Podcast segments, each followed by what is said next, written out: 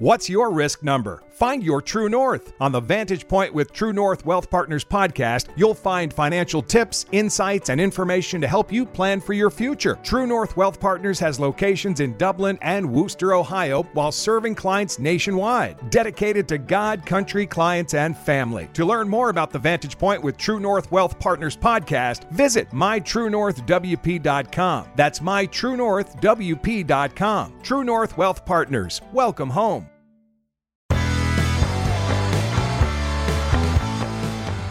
This is the Ranger Report Podcast. News, insights, predictions, interviews, and information about the Texas Rangers from the major leagues to the minor leagues.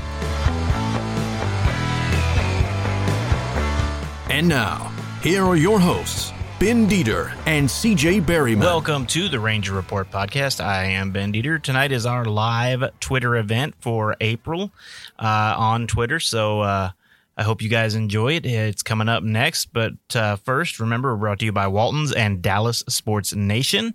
Don't forget that. And now, here is our live broadcast from the old Twitter spaces. Really kind of flipped out. Mm-hmm and and it, and we had a short spring too. So not only have, is this a there's a whole lot of new additions and and all that stuff, but you got young guys and, and older guys and veterans coming in, and they didn't have much time to spend with each other in spring because it was obviously shortened by the lockout. So to me, this month is just to going into it. I looked at it as just an extended month of spring training to, for these guys to kind of mesh together and Woody to get a better handle on on what he's got and kind of filter out some of the pitching. Uh, I we're going to see AJ Alexy again this uh, again this year. We saw him last year, and he was he did quite well. Jake Latz, figure on seeing him, and obviously we've seen Glenn Otto. We saw him the other night, and he did really well. He'll get another so, start. He's yeah, deserving he's, of another yeah, start. They, uh, Eric Nadel said on the radio today that he will be he will be staying up and getting his next start. So, um, but with with the Rangers because they had the bullpen day today, they're really going to need a, a, good, honest outing out of Dane Dunning tomorrow to open up against Houston at home. All right, guys, yeah, I'm back. uh, uh, Alex Plink's on here too. If you want to send him out a yeah, I think I added him. I added or I, I sent him an invitation to uh to to talk. Yeah, no, to what you're saying there. Yeah, Dunning, Dunning's look, he struggled a little bit. I think Dunning is a guy that's going to eat some innings this year. You don't know what you got with him. He did good. He did well last year. He was okay, but but is Dane Dunning's ceiling a four or five in a rotation? I don't know. That might be all he is. But you need those guys. I don't care who you are. You got to have you got to have guys that eat innings, keep it below five ERA, and and uh, can go out and and eat up six innings a, a start and keep them within three or four runs, you know, sometimes five, those guys are invaluable to any winning team. He's young, he's controllable, but you know, he's he's uh, scudded a little bit there, but uh, you know, it's so early. Like you said, this is this is technically about the time they're ramping up for the start of the season mm-hmm. uh, with the shortened spring training. And uh, you know, so the, it, it, it's put a strain on their arms. But if you look around the league, there have been some others that have scuttled too. Yeah, yeah it's what, not just the what, Rangers. Go ahead. Go ahead. Yeah, what irritates me is is the way that, that fans have reacted so far, saying that you know the season's over, we're the worst team in the Major League Baseball, and if you look at the way the A started, you'd think they're going to go to the World Series this year. So I mean, guys, chill out. It's been what 14, 15 games, um, it's, and they've baseball. looked okay. And like you guys said, you know, this has basically been extended spring training so far.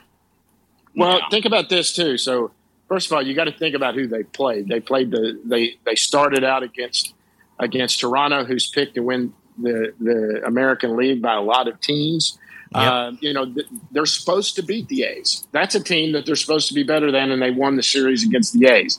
And they've scuttled against Colorado, who's now uh, doing well in the in the National League West. I think most people thought Texas and Colorado might be on the same plane, and they might be. Who knows? But every team they played are, are, are playing well right now, and the A's are not supposed to be a team that's supposed to be that good, and they went out and took two out of three from the A's. Um, so they're beating who they're supposed to beat. They're going against Houston this week. Everybody expects Houston to be a contender um, for the, for the AL West. So if they come out and lose three out of four in close games or whatever, that's probably expected. You know, um, that's, that's kind of what what they're sitting. But people saw them spend half a billion dollars and thought, okay, they're trying to win this year. Well, sure, everybody wants to win. And mm-hmm. I think that they, they they they came into this saying there's no more excuses, and that's why you saw someone like uh, what's his name get uh, they they went ahead and let him go Holland. Uh, Holland, Holland. because yeah, they're they're yeah they're not uh, Greg Holland. Yeah they're not they're not they're not playing around and Woody has said all along it's time to perform.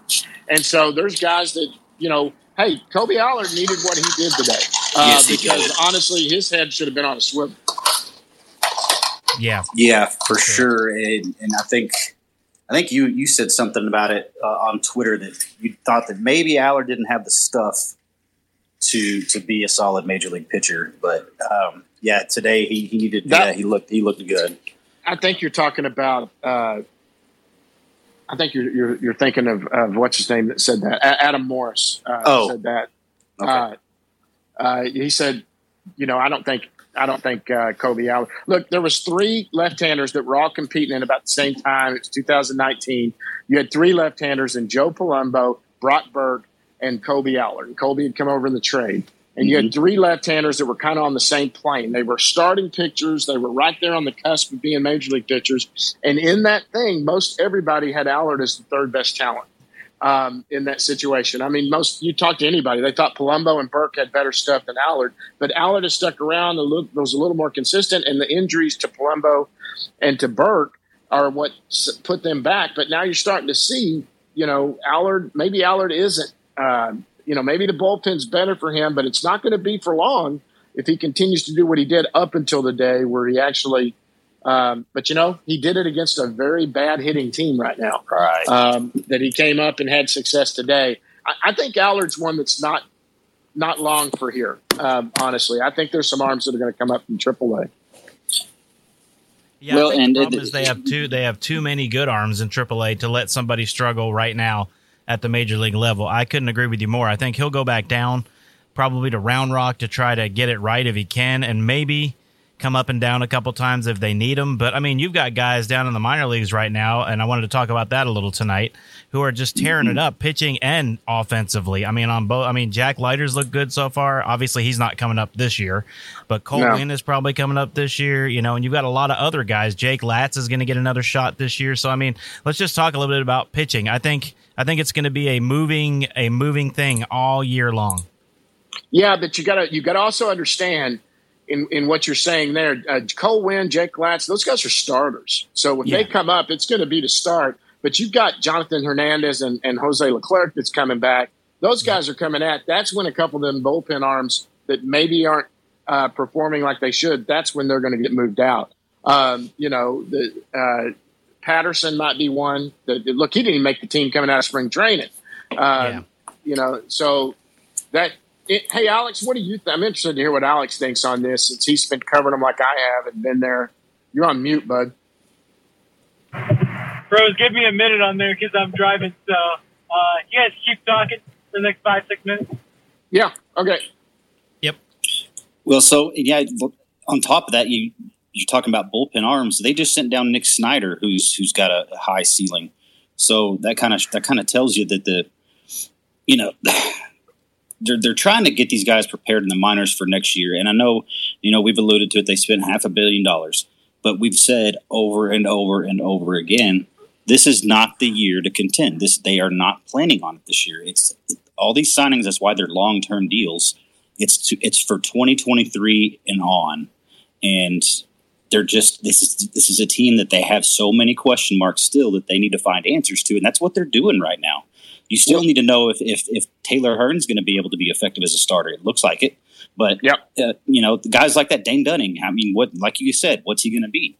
Uh, a four or five guy, which is perfectly fine. That's a Colby Lewis type. He kind of reminds me of a Colby, Colby Lewis type. That guy that's not going to go out there and wow, but he's going to go out there and pitch effectively and keep you in ball games and eat innings. Yeah, well, you got yeah that, and look what Dunning, uh, what what Hearn did the other day was great, but they still took him out after eight pitches, so that tells you he wasn't ramped up where he's supposed to be because a lot of no. these guys would have done another at least another inning or 20 pitches is what this bullpen is just right now. Luckily, they have 28 arms or 28 players on the roster, but that's about the end at the end of the week. When May gets here, they you know they have to knock that down to 26. But mm-hmm. yeah, they're trying they're trying to figure that out and, and what they're going to do with with pitching and stuff like that going into it. And, and, don't be surprised if this team's not players at the trade deadline, whether they're way out of this game, out of this, which they probably will be, or not, because that's a way to improve this team. But if they do make, they've got some guys they could they could trade. I'll tell you a couple guys that, that the Rangers could could probably get rid of that might be of interest to someone is someone like Matt Bush. Um, he's not going to bring a big return, but he's pitched his way to where he might go to a contending team. He's, you know, he's on a minor league free agent and has pitched well. You look at people like Culberson and some of those guys who they didn't get taken last year. I don't think there was much interest in them, uh, but there is a point that is going to come up where they're going to move. Don't you know, Adolis Garcia? You know, let's, yeah. let's see. That might be somebody that, that's under control that they might say, you know what, I, we think we can do better somewhere, and he might be of value to somebody to move him along.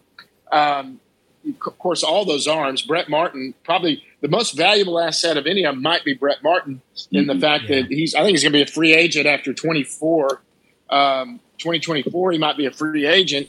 That left hander coming out of the arm, and especially since they still have Brock Burke under control, they've got someone like Cole Ragans at double A who, who's long term future might be as someone like a Brett Martin, a couple innings reliever uh, left-hander coming out who's pitched well at Double A. So they've got guys like that down below. You've got you've also got Cody Bradford at Double A that's a left-hander uh, that's that could be converted to do something like that. So Brett Martin might be he might be the most valuable piece they have if they think that might you know he's also someone valuable to keep. Uh, but you know, if someone wows you in a year you're not planning on contending, that might be a guy that could get moved. So this trade deadline will be fun. I think they're going to be at home during the trade deadline. Alex and I have been out there a couple times. That's pretty fun to kind of sit there. You sit at your, your place in the press box and just scroll through, watching everything as as you're trying right up to three o'clock. You're just sitting there. You're on a swivel trying to see if you can see anybody moving around and anything happening. Uh, you know, we had John Daniel on the show a couple weeks ago. Now he promised us he would just do trade deadline day. He would do it from our studio but I don't think he was being truthful. To tell the truth. yeah, I don't think he was either. that would be awesome, but I, I, think he was lying to us. So, but you know, we tried if to. That happens, if that happens, I'll just come stand outside your studio and stare through the window. if that happens, we have security guards keeping people out. well, eh, you mentioned Adolis Garcia, and that's something that I want to talk about actually, because and it's going to go back back to what Ben was wanting to talk about in the minor leagues, and it's so intriguing because Adolis right now he's hitting 182, and and with a 281 OBP and 327 slug.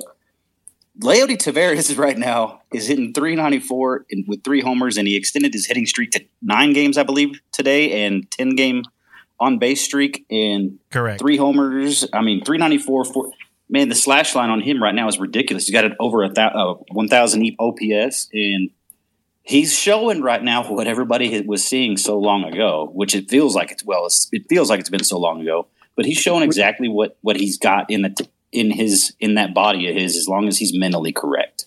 Well, you got you understand too that Leody Taveras is younger than Davis Wendzel, Josh Jung, mm-hmm. uh, Jack Jack Leiter's younger than him, but I mean he's only 23 years old. Mm-hmm. I mean, so he's still very young, and what he's doing, he's changed his. Uh, Donnie Ecker did something with his stance uh, that I read that that changed his stance. You know, he, he bats from both sides of the plate. Um, you've also got look, you know, don't sleep on Josh Smith, who they loved at spring. Oh yeah, and, and, he's played a game in center field at AAA. Um, but look, I, I, love I love Adolis and what he did last year, but that was an outlier. He hasn't ever done that before, mm-hmm. and yeah. and he's he, he's scuttling now a little bit coming in, and we know he looks like Adonis. I mean, he's built like with zero percent body fat, and he I mean the guy's strong, and he's just a just a joy to watch. I mean, he's got the biggest grin on his face. He's just oh, he has an, fun, an, an yeah. absolute fun guy and, and, a joy, but. He's also 28, 29 years old. Um, you know, he, finally breaks out. He's kind of doing the Nelson Cruz route where he kind of broke out last year. But then this year, with what he's starting out as, with a lineup that's a lot better, you know, we all thought Adolis Garcia and Nate Lowe might really break out this year with Seager and Semien in the lineup because they'd see more pitches. Well, Nate Lowe has. Look at him, what he's doing. I mean, he looks so relaxed at the plate um, and doing and things like that. But man, Adolis is, is has not and that's concerning because he's probably seeing more pitches than he normally does because of Semien and Seager in the lineup, and they got to throw to somebody. I mean, look, they, they always pick someone in the lineup that they're a little nervous or a little scared of, and uh, they're not scared of Adolis right now, and he's not, you know, making them pay for it. And another one, you know, talk about outfielders who took a ball off the face yesterday. Yeah, I was about that. to bring that up. Bubba Thompson, one, because yeah. he's another guy who is just super fast in the outfield. If he can bring that bat around to be a good hitter, I mean, the Rangers have so many outfield prospects that are super fast that just need to get to, to get the bat right. I think you know, I think you're right. Adolis would be one if he gets hot and somebody wants him at the trade deadline. I would definitely think about it. Yeah, so he, Adolis, um, Bubba. You know the, the problem with Bubba is that he's not on forty man. Yeah. Um, did you see that last night? He took one off the eye. Yeah, that looked bad. No, I heard his eye. I heard his eye open today. Yeah, he was able. to They have a day off tomorrow, so you know that they they they probably saying play it day to day after that. It seemed like he was going after a foul ball down in the corner uh, or something like that. It must have. Yeah, you couldn't actually just, see the shot yeah, because you, of the camera angle. You just saw you saw everyone run over there, then you saw his eye later. Yeah. So in any case, um, you know, the, the only thing holding Bubba back is the the the, the slot on the the spot on the forty man, and yeah. so that's why obviously Taveras is an easy call up that they need to get an outfielder up here. I, I tell you what though, if if Taveras comes up, he's coming up to play. Oh yeah, um, he's, he's starting. It, Yep. You know, and, and I look, I've I've had this uh, this kind of man crush on Eli White and the way he's played this year, and Jeff gave me hell about it. But, uh, but I did too. Eli, but Eli White, Eli White is a guy that you don't mind sitting on the bench. That's a guy that you like to have as your fourth guy out there who can do some things. I, you know, I thought Chris the other day when when uh, when when Eli hit the double that he should have gone for the triple, but he ended up stealing third base. Then he walked on a good walk. He got down a couple strikes and he ended up walking. He stole second base, scored both runs, and they pinch hit for him the next time up. And I know Chris Woodward loves to play the odds. He loves to play that, you know, the the the analytics of it, left versus right. But it's like it, he also is a guy that does feel. And he'll. I've said this to Jeff uh, last Wednesday on the show he, he's a guy that does feel. He likes, you know, like he did Nick Solak against a right hander because Solak uh, had that great game and Nick ended up with a couple games where he did pretty well. He likes to play the hot hand. I thought in that situation, Eli might be the guy to get another at bat, and they they they pinch hit for him with Willie, who didn't do anything. And uh, you know, I was kind of called out by Jeff after that. But um, but but my point is, if Taveras comes up, Taveras is not going to be Eli White. He's not going to be a platoon guy that's a guy that's coming up to start somewhere in the outfield and get a chance. And that's that's yep. why he's not here yet. You got to wait for the spot to open where you're going to have Taveras come up and start every game. I would agree with that 100. percent um, And then also one more outfielder I wanted to talk about. He's played it. He's played pretty good at AAA so far. You think Zach Rex stays on the 40 man all year? Hey guys, sorry to interrupt. I got to go. So you guys have a good night. Hey, right, take it easy, Alex. Uh, I don't. Yeah, me neither. I don't. I don't think so. I think uh, there's those spots are too valuable, and eventually he'll be odd man out. he's. Uh, I, I, don't think. I don't think Rex is part. Of, I don't think they see him as a future. Does anybody got questions?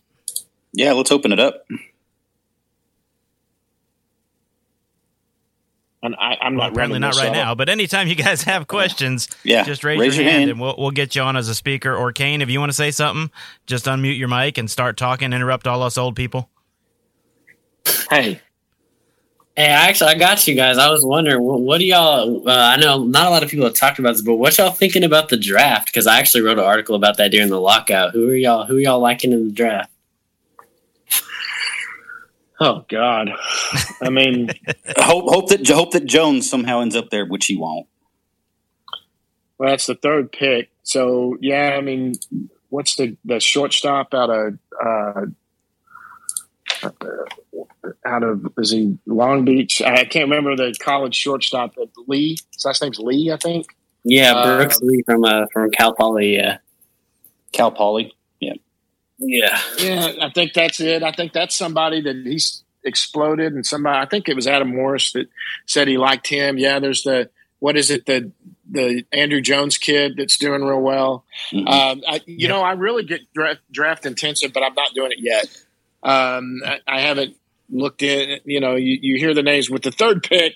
You can go in about three weeks before and really do your homework, go watch some film, Yep.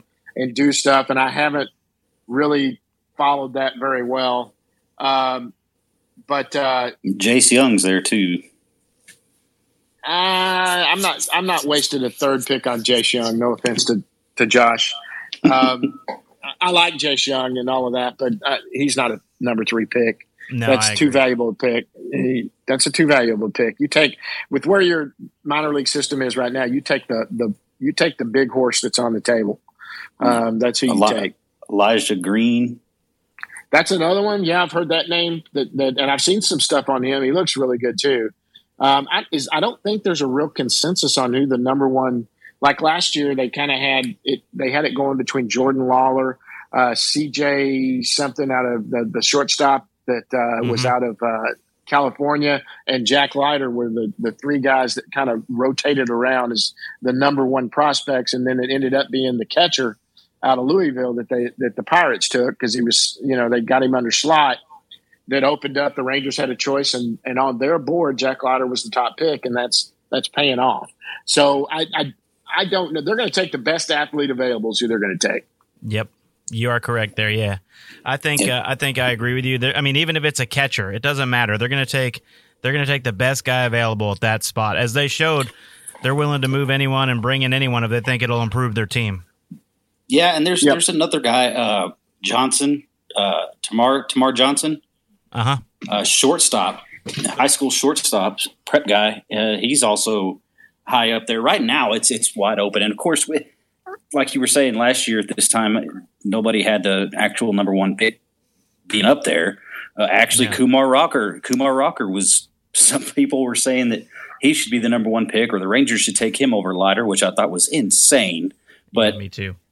Yeah, so it's right now. It's still too early, like you were saying, John. You could you could pop up, you know, two three weeks before the draft and start actually looking at it and get a really good idea and start following the the guys that the, you know the quote unquote media scouts or whatever, and Right. get a good idea of where what, what we're looking at, which is what is real, uh, what's a realistic possibility. So Yeah, and it's Yeah. it's fun to start thinking about at this point of the season, just looking at it and seeing who's out there. But these guys Well, still have you to play their seasons. Yeah, these guys still have to Yeah. play their seasons. Guys are going to go up and down. The top three now won't be the top three six weeks from now. mm-mm.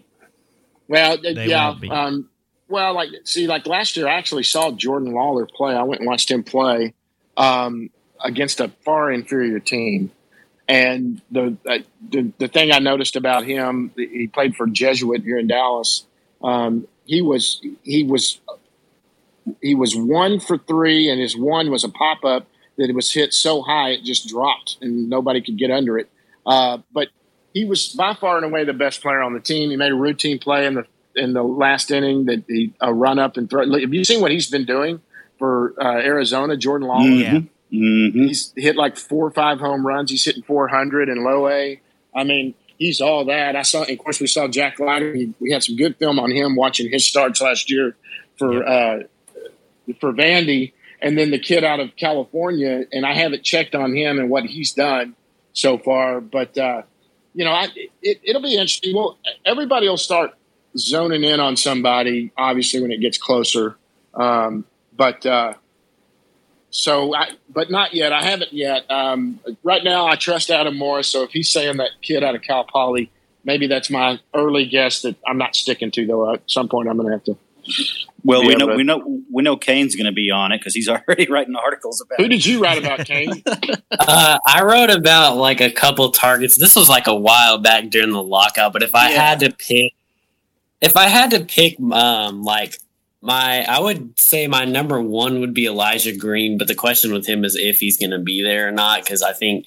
I think if most people were to pick a number one, from what I've heard, it would be Elijah Green. And then also a little biased, but I mean Jacob Berry is a crazy talent out of LSU. So I mean I want him. The question with him is just where he's going to play. He doesn't have a consistent glove, but um, yeah. Well, Kennedi Landry would love that.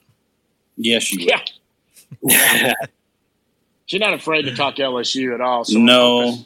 No, she's not. I'm a I'm a Texas Longhorn fan. I never never went there, so uh, Kennedi and I have a little bit of fun in the press box going at each other. Of course, I can't really say anything because Texas sucks right now. So They do.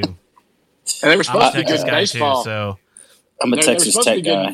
They were supposed to be good in baseball, and uh, and and just their their wit, their top pitcher went down, and they've fallen apart. yeah. Yeah. they sure did. Yeah, well, Yeah, I mean, like you were guy. saying, we'll go back into it. Last year, I had Leiter as as the guy the Rangers needed to get on my board the whole, pretty much the whole time, starting in February, Yeah, we- March, all the way through to when they drafted him. Yeah, we talked about watching it him before pitch, the he just looked, yep. he just looked different than everybody else. The only other guy, and he had a still head- does. Yeah, He still Yeah. does. The only, yeah, the, I was out at, and, and actually, Ben, you were out for media day, and we got to talk to him. Yeah. But I was out that Saturday night, and if you've watched any film on him, by the way, if you guys don't do this, I, I want to make sure that you think about doing it. If you go to the MIB, MILB app uh, and join for like forty nine dollars is all it costs, you can get every double A and Mhm. triple A game on your phone. You can watch it. Um, There's a lot of like single A and, and high A as well. yeah, for unfortunately for for Down East and Hickory, they don't have TV at their home game, so you can only No. catch them if they're playing away at a game. But if it if they're in a stadium that has a a actual TV feed, you can watch Hickory and Down East also. It's just you know you know half their games you're not going to get to because Yeah. they don't do it. They're the only two teams the Texas Rangers actually own. They actually own those two, and uh, they don't. They just haven't put the money towards putting together TV and and that's that's typical for Rangers. It's not that they don't spend money, but the truth is they're also very close to the vest, um, and so they they don't necessarily relish people getting a good eye on their players. Uh, You know, because maybe they can sneak in another trade partner, that's somebody that might not be getting on someone's radar um, when they do that, and so you know their money's more into development and that, and it's not going to be on if they put them on TV. let's let's go back go keep going down to, to the minor leagues go down to the, the mid mid and lower levels and yeah again if, if anybody has a question or a comment or whatever just raise your hand and, and we'll put you on to, to speak Interrupt us. By the way, how do interrupt you raise your hand? Let me see if you can figure it out. Yeah, you do this. See that? I saw it. or do that right there. That'll That'll do it. that'll do it. Yeah.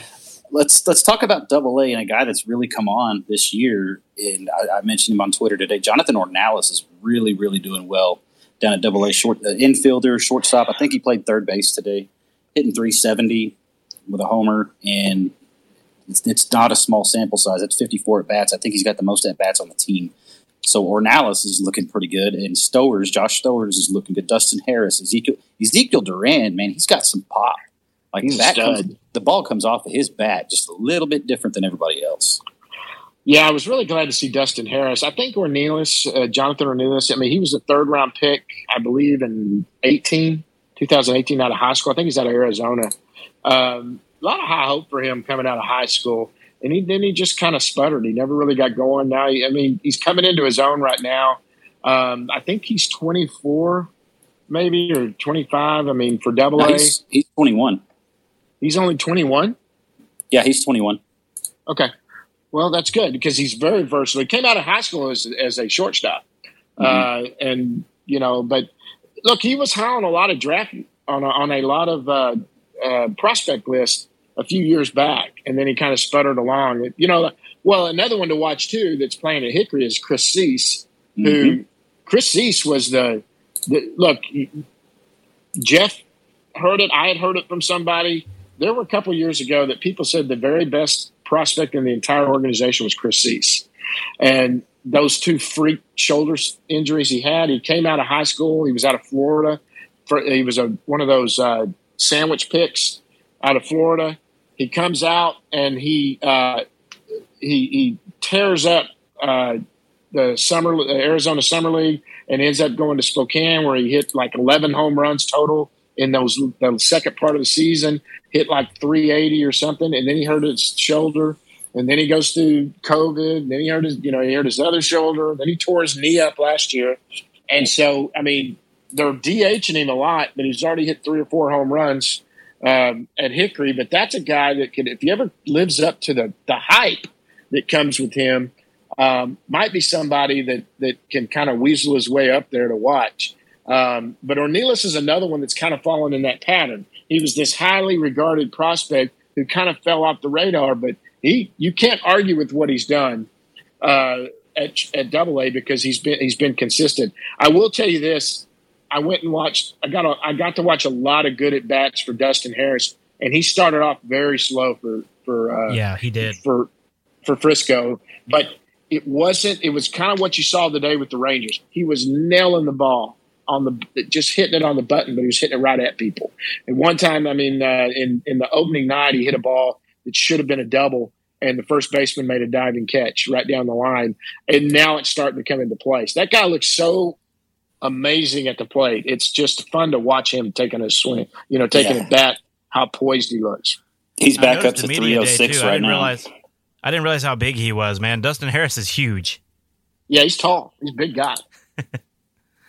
Very big. Guy. All right, so and, let's let's look ahead a little bit. Um, and back into the majors. The Rangers have Houston, and then Atlanta at home, and then they go to Philly and New York. So of course they're not going to finish the season. You know, if you look at the first ten games, they were two and eight. You know, they're not going to be twenty and eighty after hundred games. What do you guys see over the next no. week, week and a half? You think you think they can go five hundred? Well, sure. I mean, they're capable.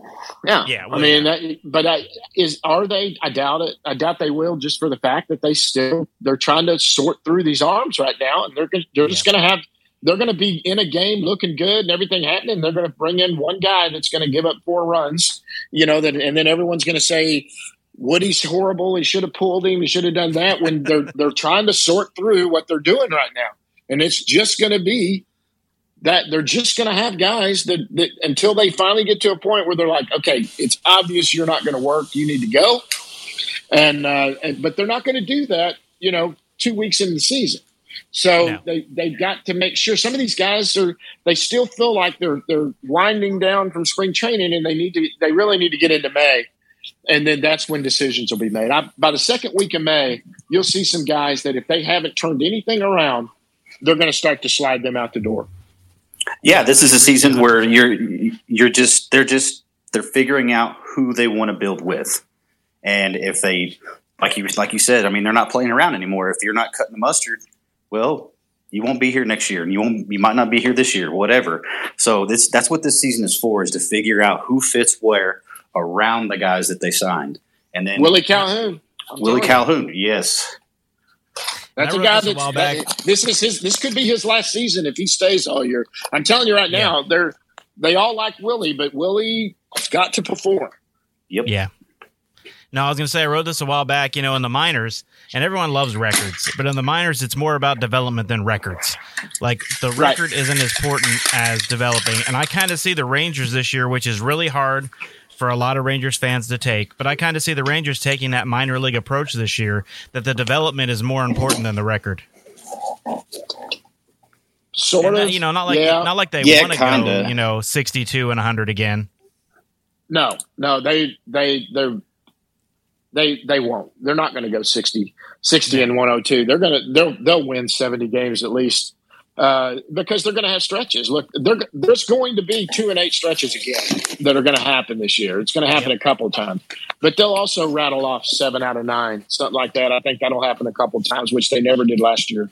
Um, or the you know where they'll win three, lose one, win two, lose one, then win two more. They'll do stuff like that, and then they'll go one and nine you know, and then they'll they'll. This just the way this team is is built this year, and and but it's it's funner to watch. I mean, today when they couldn't get anything going offensively, in the ninth inning, they they actually put something together and they were threatening. You know, they were one swing away from taking the lead.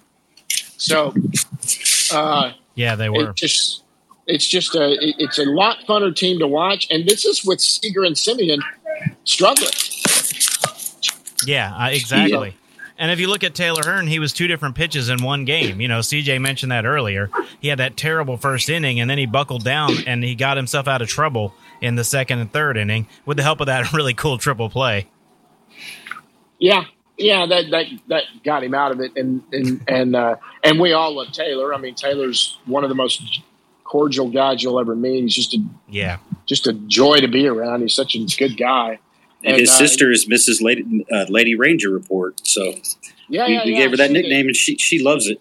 yeah, oh yeah. She and she moved up to Wichita Falls where my daughter went to college, and uh, she's she's doing really well up there. She's nice. I met Robin the day she was there. I was I was actually on the field when the, when he made that start. And he's, I don't know if anyone saw it went viral when she asked the question after the game. Yeah. I had already Yeah, I had I already did. left. I was I had just gone early so that Jeff and I could tape something down on the field, and then I got out of there because I was heading out of town.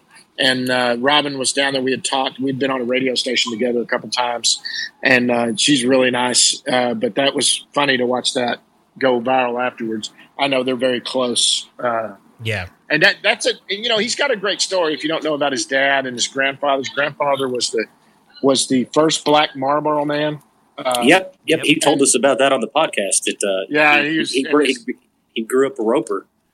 yeah he's a and both his dad and his and his grandfather are ropers. Taylor does it. He's going to do it. He's gonna when he makes his money he's gonna buy himself a piece of land. He's already talked about it. He's gonna buy himself a piece of land. He's gonna get horses. He's gonna do all of that. Uh, that's what his dream is to have and to raise cattle and do that. And uh, you know he's he, he grew up that way. And so uh, you know so he is he is a fun guy to watch and and i hope that i still think that he's a guy that's going to end up uh, doing well uh, in this rotation. I, I think you know he'll he'll have those starts those ones where he can't seem to find the strike zone a little bit. That's what he was running into problems with. And then uh, once he finds it and buckles down you know he do it. But he'll be he'll be more stretched out going forward. But and with him, I mean, when he's on, it's it's it's electric. I mean, it's so fun to watch him when he's on. What it's what it needs to happen with him, I guess, is more consistency. Not be amazing every time out, but have less of those out- outings where you know you're you're get, you're having to leave after the third inning. You know, Right. more. You know, it, it, at his worst, he's average. I, yeah, they need to. They need to. He needs to hit the con, pitch to contact a little bit. I mean, I know he can strike out guys, and there's a time to do that. But sometimes pitch to contact, let him put the ball in play. I think some guys get into that problem. It's what some something pitching coaches that they've talked with Leiter about too.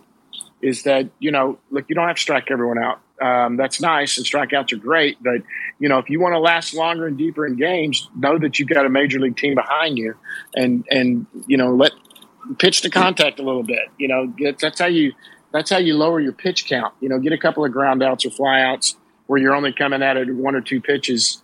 Um, Yep. You know, especially if you trust your stuff and you're attacking the zone. Uh, these guys, you know, some guys will get their barrel on it. They'll make you pay for it, and that's just going to happen to anybody.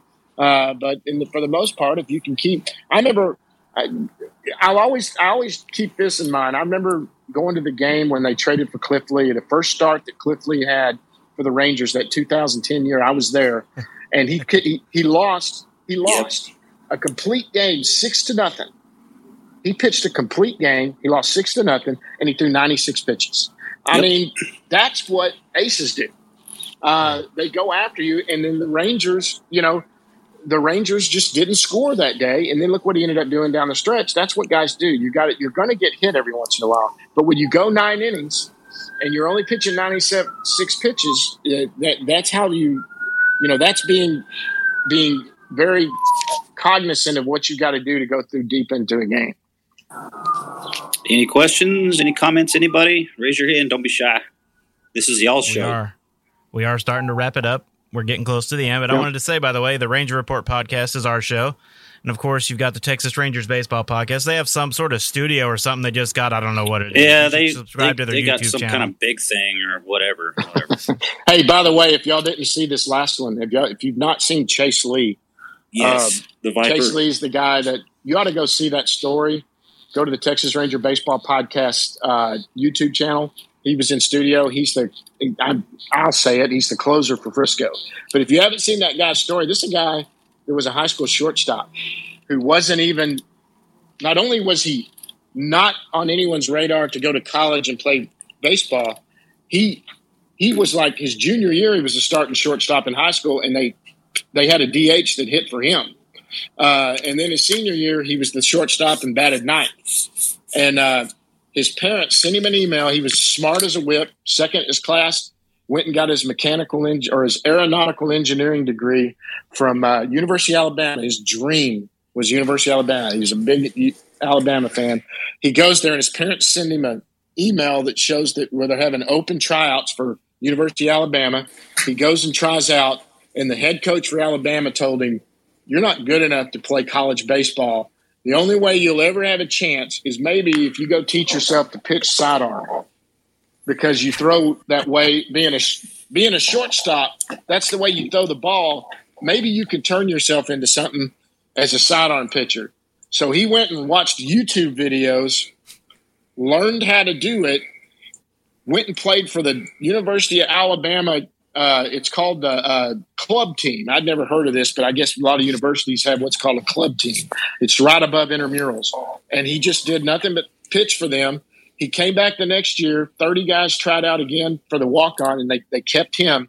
And he is the all time ERA leader for relief pitchers for the University of Alabama. His senior year, he had a 1.33 ERA. He was on academic scholarship, so they didn't even have to give him a baseball scholarship. And he was their he was their save leader. He Rangers drafted him in the sixth round. He's closing out games at Double A Frisco. He got drafted last year, and I'm telling you, that guy right there will be in the major leagues by the end of this year. Yeah, he's a I'd love kid. to We see talked it. to him at media day. Yeah, yeah, yeah. He's not. He's a good kid. He's really, Yeah. really nice, and it's fun to watch. He's hitting 90, 91, but the way he throws, he's Darren O'Day. He says he models himself kind of after Darren O'Day, and uh, but but it's Just the a lot story harder. on the YouTube channel. The story is amazing.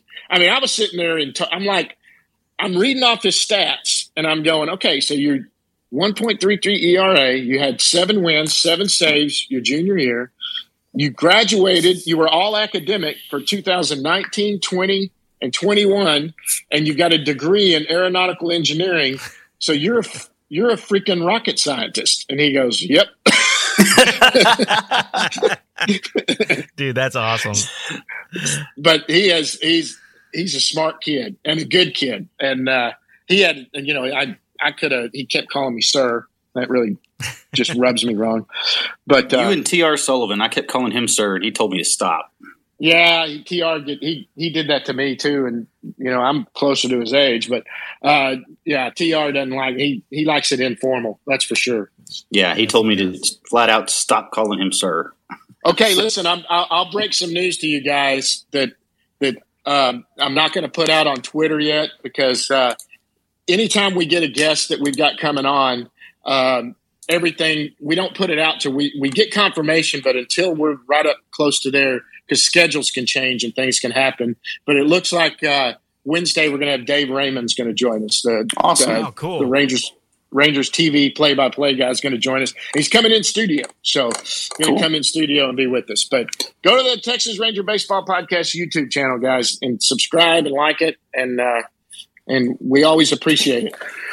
Yeah, we had to learn cool. the we learned the hard way not to not to announce too early who we're having because a guy named uh, John Moore will sabotage it.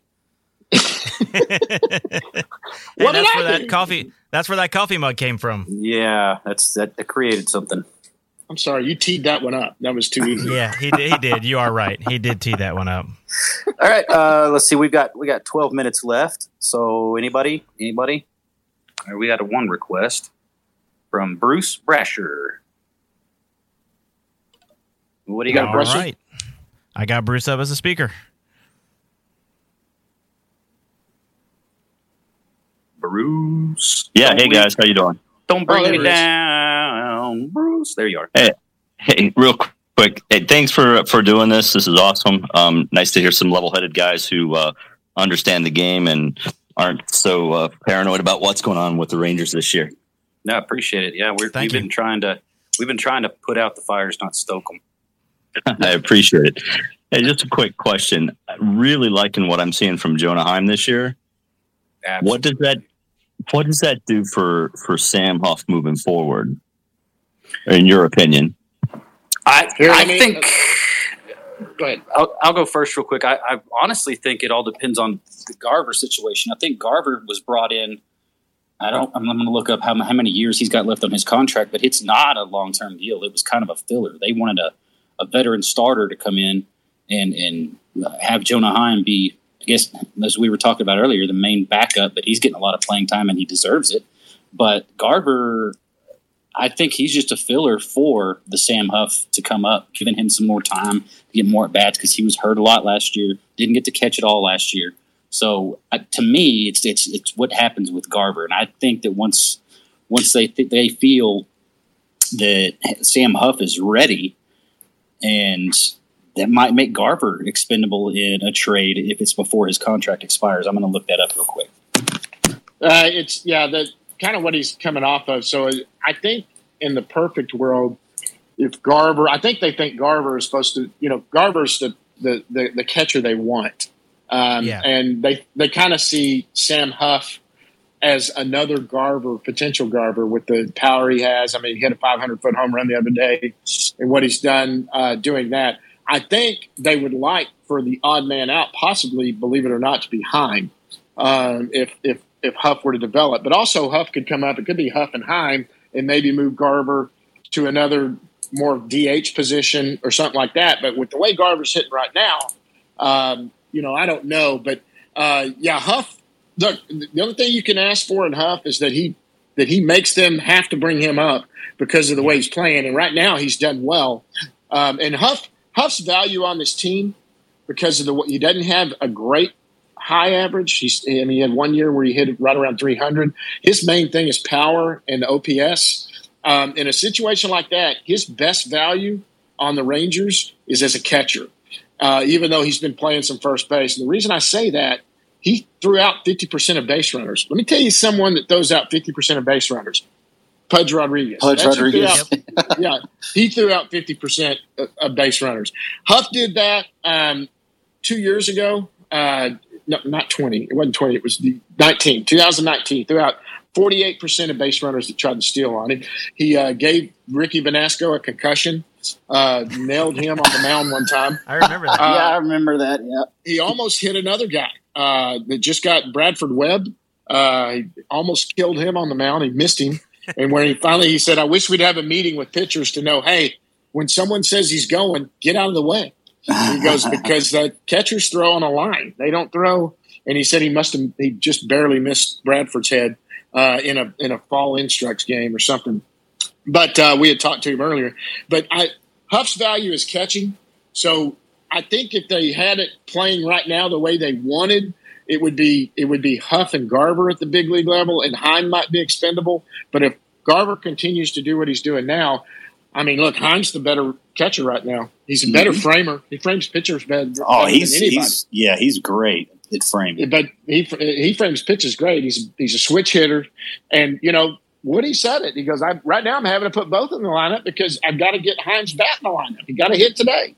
You know, he's look. You, you can't argue. I I know Jonah well because I'm friends with his agent, uh, Jeff.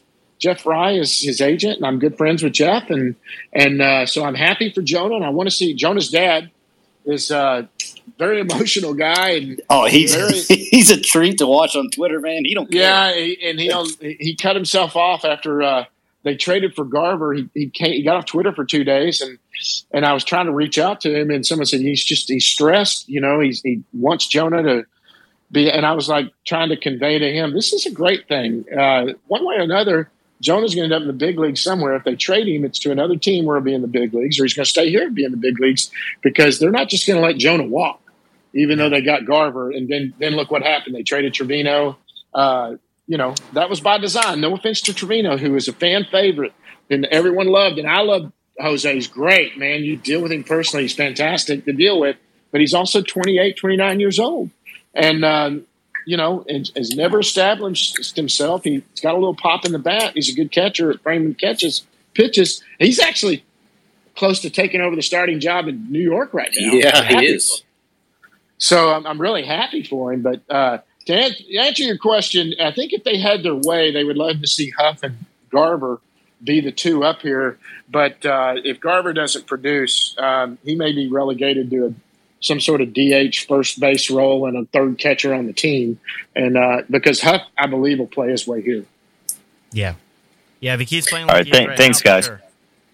Yep, and thanks, Garver Garver is a free agent in 2024. So 2022 and 2023, he is controlled. But Right. in 2024, he becomes a free agent, and he's already 31 years old, so that's Yeah. a factor as well. Well, if he hits like he's supposed to, he could be somebody that they see Huff come up and Jonah and him become uh, Jonah and, and Huff become the catchers, and then uh, you got Garver kind of in a third catcher role who DHs a lot and uh, and plays a little bit of first base, something like that. If he's hitting the way they expect him to hit, which is Yeah. 25, 30, 30 home runs, you know, a 900 OPS, hit about 260, something like that, which they want out of him. He just, and which I still think's there. He's, he's, you know, the, the three big guys we signed or got the three big bats are scuttling a bit. And, uh, you know, Cole Calhoun had the big hit the other day, but that's a guy that's not going to be here long. Um, You know, he's here this year. He, he's not going to be here next year. The, I think the most under, one of the most under uh, appreciated signings was Miller, who's been, who has been good, and they've got him for two years. Um, that right, guys, guy's a, uh, that guy. Looks like we have a question from William. William, go ahead. Okay. Yeah, I was wondering uh, who y'all think are going to be the targets when May 1st happens. We got to cut the roster back. Oh, that's a good question. So you got you've got you've got guys with options. So if if the guys that don't have options are playing well enough to stay on the big league team, then you're probably looking at someone like uh you're probably looking someone like uh it's probably gonna be out of the bullpen. Uh, Probably a this one- Abreu. A Abreu goes down. maybe someone like that. Spencer Patton could be a candidate for DFA. Look for something with Kolby Allard if he doesn't improve what he's doing. He's got options. I think he can go to AAA. Um, you know, I don't think it's necessarily a forty-man decision. I just think it's somebody they're going to have to option down to AAA. Mm. Uh, it could Yeah. be someone like like a uh, like a Willie Calhoun or Eli White. That uh, that you know that would be a little bit more of a long shot, but but if they felt like they wanted to go a different way there, but I, more likely it's an arm because I think you want your arms stretched out by then, and so a couple of bullpen arms that would probably I, I would have told you when the season started probably someone like Brock Burke, but he's earning his way to staying on this team. Yes, so so probably like an Allard, a Spencer Patton, uh, who, by the way, didn't even make the team out of spring training. So that's guy that could probably get get pushed down. Uh, you know, the, you've got John King, which I think John King still earned his way here, but a lot of a lot of arms in there that that might be just just get they just get demoted. They wouldn't get let go. They would just get moved down to Triple AAA. Well, and a couple you of veterans too oh, that ahead- we've go ahead, talked about. Cole Calhoun and Adolis Garcia, they're not necessarily safe either. Yeah, but I don't think that happens at May first. He's talking about when they have to cut the roster Right, down to right. twenty six. I mean, still, that's that still, is- still, still got a full week. So Yeah. So I, I don't think Calhoun, uh, I, well, Adolis obviously has, he has options uh, Yeah. at 28 or 29 just because, you know, he's, he's just now getting to the big leagues. Mhm. But, uh, you know, I don't, uh, Cole Calhoun, no, it's not going to happen because they've got 5 million invested in him and they're not ready to eat that 5 million yet. They would love to see him turn into something that they might could flip at the trade deadline, even if it was for a, you know, a flyer on some kid throwing a hundred in Dominican, you know, that's 14 years old or something. They, you know, that's, Yeah. can, he's walking, he's walking every other batter, but he throws 103. They, you know, you take a, and somebody needs a left-handed bat off the bench, something like that. Maybe they, that that's about all he's worth. Otherwise, it, he may be somebody that they, uh, you know, just get rid of after the trade deadline if they can't move him to anywhere. Because I don't, I don't see him for anything far beyond that. No, I don't either. All right. Anyone else have any questions before we wrap this thing up? Thank you to Bruce and William and Kane and everyone else who asked us some questions. Because, you know, we like to hear ourselves talk. So if you don't have questions, we just like to talk. I honestly have a, I have a face for like uh, this kind of stuff. I don't have a Oh, face yeah. for TV. that's why we're doing this and not TV. Yeah. Yeah, see, at least your YouTube channel, people actually get to see you. You know, we don't, we don't, we don't ever go on camera. We have Yeah, I a didn't couple of ask- times. The last camera I went on shattered. If you if you want to if, if you want to watch it funny, Jeff and I don't know what to do with our arms, so we kind of do the Ricky Bobby every Oh, y'all a are. Ricky Bobby in it, huh? I was Yeah. actually thinking about tweeting that to you after watching the last interview. Oh, that's good stuff. Just wrap your hands around the microphone and be like, "So, if y'all want to hear something, a, a, funny story, you know, you go listen to the our very first in studio guest was uh, Jon Daniels, and uh, he had an underwear story that was pretty weird, and uh, um, that that took Jeff and I by surprise. And so, if you want to hear Jon Daniels talk about his underwear, go listen to the go watch it on the Texas Ranger Baseball Podcast YouTube channel. So hey, that's some of the best. That's some of the best information you've gotten him out of him. He likes to keep everything close to the vest, man. But he gave you guys that. yeah. not, not not when he's talking about his skivvies though. No, no, not that and his family. You know, we get, I get into more of the fun stuff about him, and you know, he's a he, you know, he's, he likes sushi and stuff like that, and they the kids fear the mom more, fear his wife more than they do him. but uh, I, I met his son. That's almost every marriage, though. Yeah, I met his son opening day. His son is my son's age, and John was down on the field opening day, and we were down there before the game started. And uh, God, he looks just like him. Uh, but uh, I think he's a freshman in high school. He's a wrestler.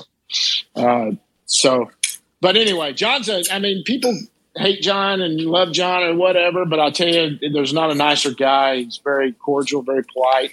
Um, he's just a he's a nerd. He's a business nerd and a and a baseball nerd, and he doesn't try to pretend he knows more than everybody else. He does. He listens to a lot. He puts a. He's one of those guys that puts a lot of smart people around him and gets a consensus and makes decisions that way. And uh, you know, he told me that's what he, he told me breaking down a trade, kind of like the Gallo trade. He ch- told me how he breaks it down and all of that. And it's not John sitting up there with a puppet string doing things. He's he's got a whole room of people that hey, they're thinking they're interested here, and they go. Well, actually, Chris pulled that off, but you know he's helping Chris out a little more and. Uh, until Chris has completely taken that part over because he was kind of new into the GM end of it. But uh, he said he said, you know, you've got you go all the way to player development. You, you got guys you, you're trying to get eyes on them quick, and you have to trust those guys who tell you whether it's worth it. You know, yep. um, on those players, and so, uh, but it, it's fun. It's it's it, I love that. That's my nerdum. I like I like the inner workings of a front office and scouting. I think how you can, and you don't have to be a good player to be a good scout to, to nope. pick up and and and I think it's in fact I think some of the best scouts are guys that were never any good because they know what they wish they had. And so when they see it in somebody, they can go, God, if I would have had that, you know, um, and they can pick up on so some of the scouting stories are some of the greatest stories in the world, how they'll pick up on a guy. Nick Snyder, did you guys ever hear this Nick Snyder story? Yep. Yep. About yeah, when he was a short. Yeah, he was a shortstop in college and uh, he wasn't a pitcher. And every well, they'd have him close games every once in a while, but he but he was more. He was just a shortstop. And somebody, one of the Ranger scouts, caught him and noticed his arm angle and how he threw and how hard he threw from shortstop. So he wanted to bring in another set of eyes, but they didn't want to alert any other scouts that were watching it because he they were actually there was another guy on his team that was getting scouted by a bunch of scouts. So they didn't want to. So the guy that I forget who it might have been Kip Fagg or somebody they brought in, he came in kind of under disguise and didn't go into the stands, kind of hung around the baseline, and they talked to the coach who promised to put him in to pitch the ninth inning, no matter what the score was. and they, they got him in there in the ninth inning and he threw and they decided they ended up drafting Snyder and look at him now he's throwing 99 100 he's he's yep. he's definitely a back end bullpen guy you know, doing that. And it, it, it's funny how people can see that. That that coach at Alabama who saw that and Chase Lee and said, "Hey, you know, you got a weird, you got a pretty good whip on that arm. Why don't you go try learning how to throw sidearm? It may be your only shot to ever play any kind of baseball, you know." And yeah. so, anyway, well, guys, I'm going to roll stuff. out of here. Yeah, I was going to say we're going to wrap it up. You got some homework, everybody. After this episode, you need to go subscribe to uh, the Texas Rangers baseball podcast on YouTube and your favorite podcast app. And of course, subscribe to us if you're not already. And then go get yourself a subscription to the MILB app so you can uh, watch all of these prospects play. So thank you, John, for joining us. Uh, thanks, Kane, yeah. for joining us. Thanks, Bruce and William, for the questions. And we'll talk to you guys later. Till next time, deuces. Bye bye. Thanks for listening to the Ranger Report podcast. Find us on Twitter, Facebook, and at therangerreport.com.